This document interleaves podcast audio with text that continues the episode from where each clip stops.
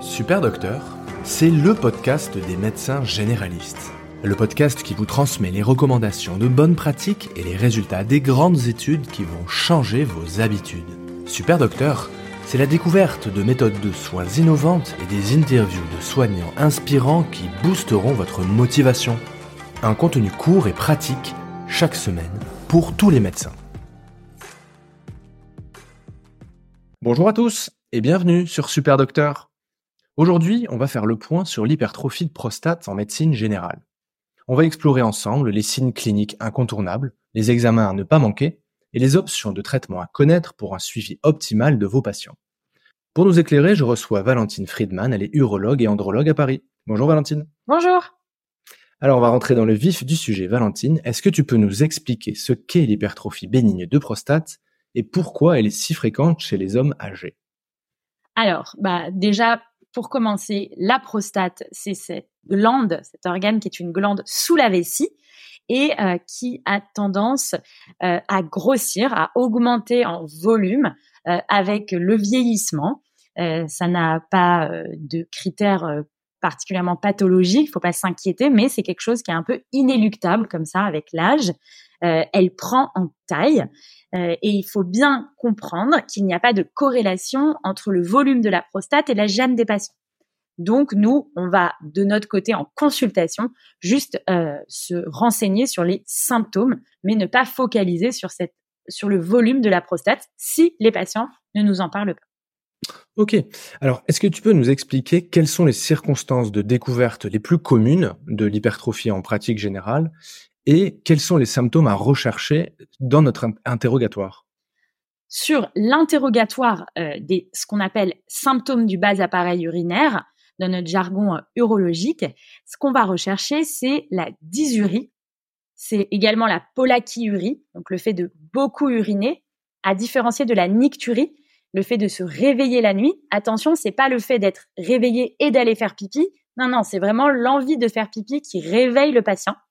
Et la polachyurie, donc diurne dans la journée, où on essaye d'évaluer le nombre de mictions du patient. Il faut savoir que c'est jusqu'à 8 à 10 mictions considérées comme normales. Enfin, on peut également demander au patient la force du jet. Est-ce qu'il est haché? Est-ce qu'il est euh, séparé en deux? Il y a certains patients qui disent j'ai un jet comme un arrosoir. La sensation d'une vidange vésicale incomplète. Euh, l'émiction en deux temps, le patient qui va aller faire pipi, qui va se rhabiller avant même de sortir des toilettes, il a à nouveau besoin de vidanger sa vessie, c'est absolument pas normal. Certains patients vont également parler de gouttes retardataires, donc attention, c'est pareil, hein, c'est pas les gouttes euh, que qu'on n'essuie pas et qui vont éventuellement euh, salir les sous-vêtements, c'est vraiment quand on a fini d'uriner, au moment où on va se rhabiller, il va y avoir vraiment comme plein de petites gouttes qui vont couler de façon totalement une perte insensible d'urine. Euh, ce qu'il faut aussi rechercher, c'est l'urgenturie. L'urgenturie, c'est vraiment l'envie fulgurante d'uriner qui sort un petit peu de nulle part.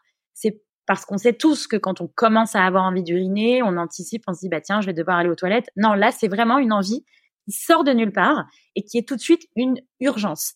Ça, c'est un peu un signe, on va dire, d'alarme. Enfin, les fuites et le sang dans les urines.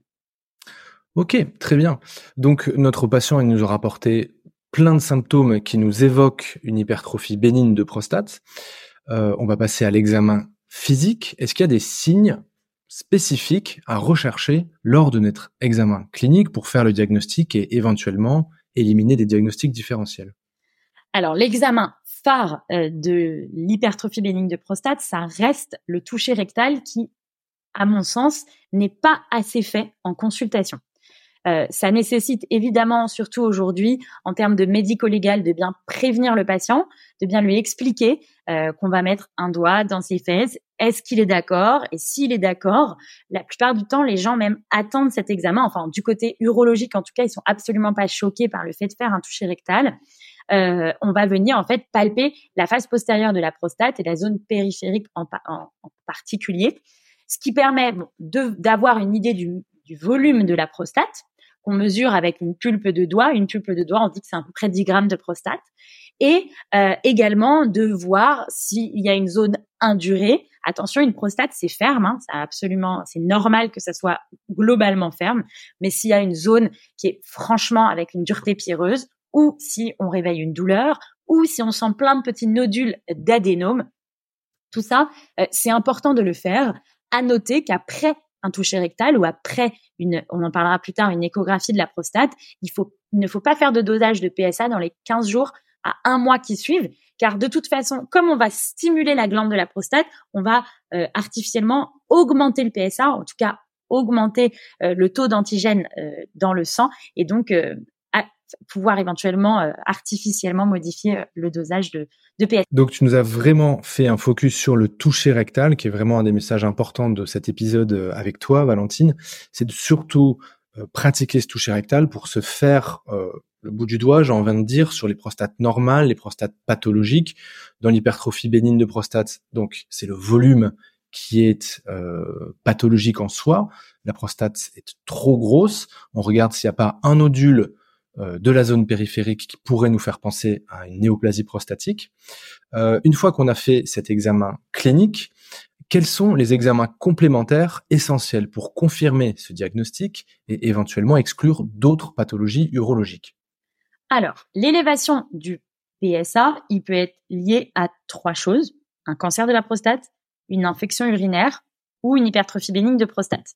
Donc, évidemment, on fait un dosage de PSA. Après 50 ans, chez les hommes, il est euh, recommandé par les sociétés savantes de faire un dosage de PSA euh, total dans le sang tous les ans. Mais ce dosage de PSA, justement, pour euh, rester dans les clous, on l'associe avec un ECBU parce que si le CBU est positif, le PSA peut être artificiellement augmenté. Moi, je fais toujours PSA, ECBU et une créatinine parce que euh, ça me permet, surtout si les patients sont symptomatiques et ont une HBP, euh, d'avoir une idée du retentissement sur la fonction rénale, parce que c'est bien ça, hein, euh, les complications de cette, de cette pathologie. donc en examen biologique, et après, euh, je propose euh, une échographie réno-vésico-prostatique, même si je suis désolée, je le répète, hein, mais il n'y a pas de corrélation entre le volume de la prostate et la symptomatologie des patients. Donc si l'échographie vous rapporte une prostate même de 150 grammes et que le patient ne se plaint pas, on ne fait rien. Est-ce que tu peux me dire, quand on a fait le diagnostic d'hypertrophie de prostate, quand est-ce qu'on doit traiter un patient? Alors, bah, c'est très simple. C'est ce qu'on appelle de l'urologie fonctionnelle. Donc, c'est quand le patient rapporte une plainte. C'est-à-dire tous les symptômes dont je vous ai parlé. La dysurie, la nicturie, bien souvent, ça commence quand même par de la nicturie. Euh, et le GHC, la difficulté à initier la miction, tous ces symptômes-là sont des symptômes qui nous disent, bon, il faut aller euh, aider le patient, il faut le traiter. Euh, attention, avant de parler de traitement, on peut aussi lui donner des mesures hygiénio-diététiques. C'est-à-dire qu'à partir de 18 heures, quand on vieillit, on a une inversion de la sécrétion de l'hormone antidiurétique. Donc, de toute façon, on va plus faire pipi la nuit. Donc, si on apporte après 18 heures quantité de liquide, il est évident qu'on va déclencher une nicturie, ou en tout cas, euh, ce qu'on on parle d'une polyurie nocturne. Donc, ce qui se passe, c'est que moi, je leur dis, après 18 heures, si vous avez soif, évidemment, il faut boire, vu qu'on recommande quand même un litre et demi d'eau par jour. Mais si vous n'avez pas soif, il faut éviter.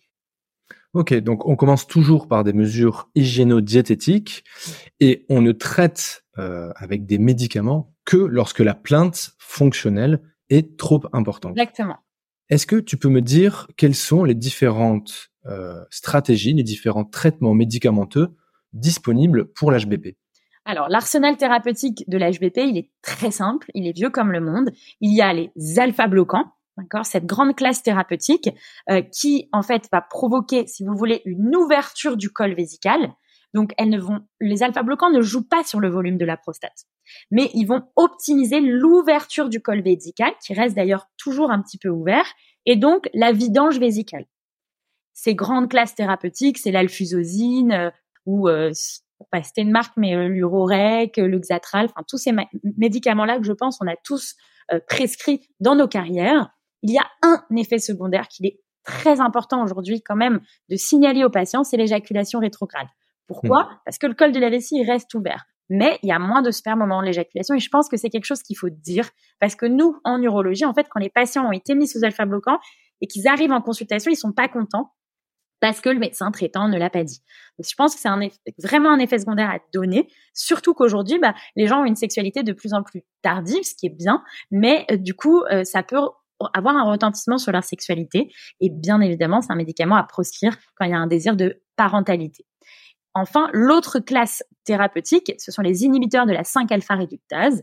Donc, ce sont des médicaments qui vont diminuer la quantité, euh, en fait, qui vont paradoxalement augmenter la quantité de testostérone disponible, mais donc de la dihydrotestostérone, vont bloquer l'accumulation de dihydrotestostérone et du coup euh, vont être à l'origine, c'est un mot un peu fort, hein, mais d'une petite castration et donc vont diminuer le volume de la prostate. Donc on a plus de testostérone, moins de dihydrotestostérone et la prostate du coup va réduire en volume. Donc ça a un intérêt euh, chez les patients qui n'ont pas de sexualité ou qui n'ont plus en tout cas euh, de sexualité pénétrative parce que qu'il y a vraiment il y a vraiment un retentissement sur les érections et donc c'est pareil. Je pense que c'est quelque chose qu'il faut absolument dire en consultation aux patients, sinon ils peuvent être vraiment très désarçonnés. Et donc c'est les médicaments comme euh, l'avodart. Ok, ou le, le finastéride, le etc. Euh, il y a d'autres médicaments? Après, il y a toute la phytothérapie. Euh, je ne me permettrai pas de rentrer dans les détails parce que je suis loin d'être experte en phytothérapie. Euh, mais c'est vrai que pour les tout petits symptômes euh, urinaires à peine débutants, on peut commencer par de la phytothérapie. Pour ma part, je prescris du permixon à comprimer matin et soir aux patients. Et c'est vrai que j'ai plutôt des bons retours. Ok, donc on a confirmé le diagnostic. on a traité notre patient avec des médicaments. alors, quand est-ce qu'on le refère à un urologue? Et quand est-ce qu'on fait une chirurgie? Alors ça, tout dépend de la motivation du médecin traitant. Mais c'est vrai qu'il est tout à fait possible de faire un diagnostic d'hypertrophie bénigne de prostate et de débuter, de faire les examens paracliniques et de débuter un traitement euh, avec des alpha-bloquants ou euh, des émetteurs de la 5-alpha réductase. Donc on parle d'une monothérapie, juste des alpha-bloquants. On peut également associer les alpha-bloquants et les inhibiteurs de la 5-alpha réductase. Ça sera une bithérapie. Et à partir du moment où, malgré la bithérapie, le patient reste symptomatique, il est temps de l'adresser chez un neurologue. Ok. Euh, ma dernière question, Valentine. Euh, quel conseil donnerais-tu aux médecins généralistes pour la surveillance à long terme des patients atteints d'hypertrophie bénigne de prostate pour le dépistage des complications éventuelles, le suivi de cette pathologie par exemple? Donc, on n'oublie pas que ce sont des patients, effectivement, ils sont traités pour l'HBP, donc ils sont soit ils sont contents, soit ils le sont S'ils le sont pas, de toute façon, vous le saurez. Et s'ils sont contents, eh bien, c'est un suivi annuel. J'ai oublié de préciser que les inhibiteurs de la 5-alpha réductase font diminuer le taux de PSA. Donc, quand vous suivez vos patients à sous-inhibiteurs de la 5-alpha réductase, n'oubliez pas que le dosage du PSA annuel doit être multiplié par 2. D'accord? Ce qui n'est pas le cas euh, des alpha bloquants. Donc, le suivi se fait uniquement par l'interrogatoire en termes de satisfaction sur euh, les levées la nuit et sur les symptômes de la phase de remplissage et de vidange. Si le patient est content, on renouvelle le traitement et ça peut se faire à vitam aeternam. Je leur fais juste tous les ans un PSA et un toucher rectal. Très bien. Ok, bah écoute, je te remercie beaucoup, Valentine. C'était super clair. Euh, je crois que tu es présente sur Instagram et tu as un compte euh, d'urologie qui est plutôt destiné aux patients, je crois? Oui, aux hommes. aux hommes, aux patients, exclusivement. Et donc, on te retrouve sous ton nom, Valentine Friedman. Exactement. Ok, bah écoute, je te remercie infiniment, Valentine. Je crois que ça va être hyper euh, informatif, instructif pour tous nos confrères. Et puis, euh, je te dis à bientôt. À bientôt. Salut. J'espère que cet épisode t'a plu. Si c'est le cas, pense à t'abonner pour ne rater aucun épisode. Si tu veux me laisser une note de 5 étoiles sur ton application, ça m'aiderait aussi beaucoup. Tu peux également rejoindre la newsletter afin de recevoir une fois par mois un mail dans lequel je te transmets plein de contenu pour la médecine générale. Enfin, tu peux participer financièrement sur la cagnotte Tipeee. Toutes les ressources sont dans les notes de cet épisode. À bientôt!